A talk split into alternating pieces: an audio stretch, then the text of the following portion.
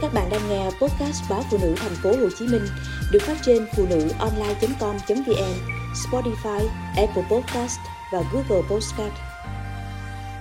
Suốt Tết phải diễn tròn vai người vợ hạnh phúc.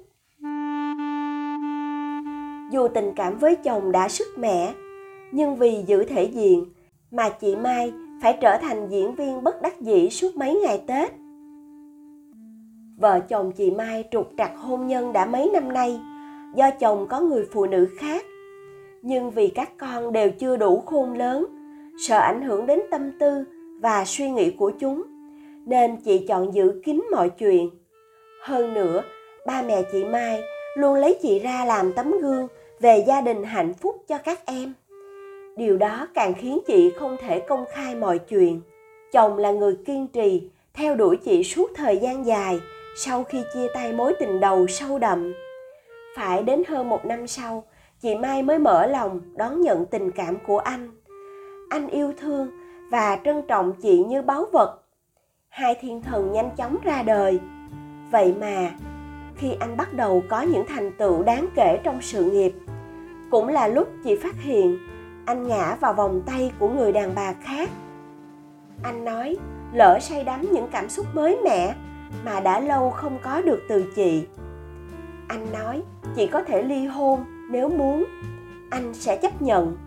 Nhưng chị mai không cam tâm để anh có được hạnh phúc. Chị muốn anh bị trói buộc trong sự dày vò đến cuối đời. Chị giao kèo với anh, không được để lộ ra việc này. Phải sống như một gia đình hạnh phúc trước xã hội.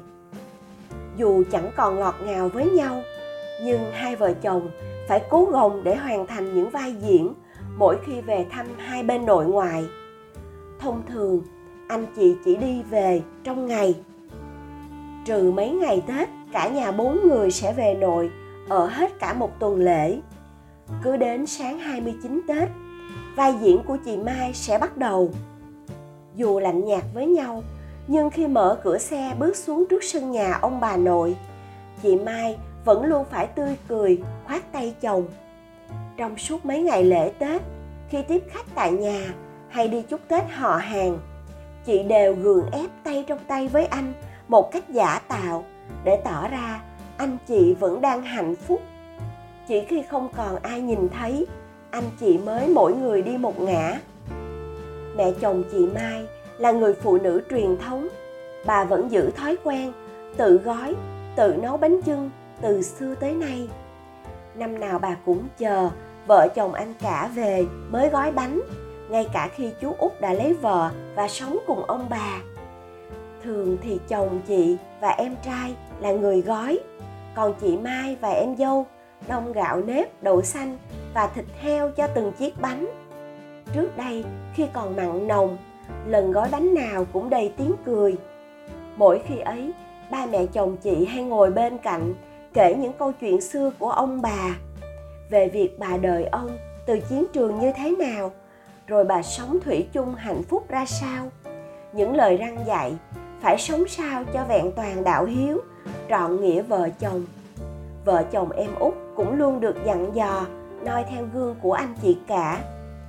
Chị nghe mà chỉ thấy chua chát.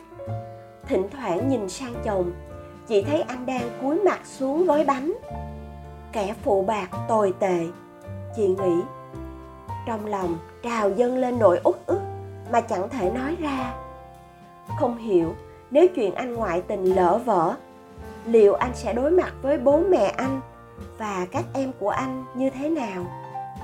Không có bữa ăn nào là ngon lành với chị suốt kỳ nghỉ lễ, dù bàn đầy ắp đồ ăn.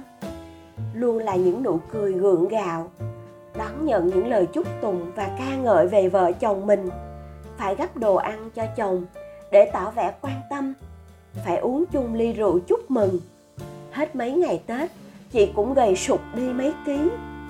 Chị than thở với tôi những mệt mỏi, nhưng chị lại không đủ dũng cảm để lột bỏ lớp mặt nạ đang đeo, để gào to lên với tất cả rằng anh tệ bạc như thế nào. Đằng sau chị còn quá nhiều áp lực và kỳ vọng về một gia đình kiểu mẫu.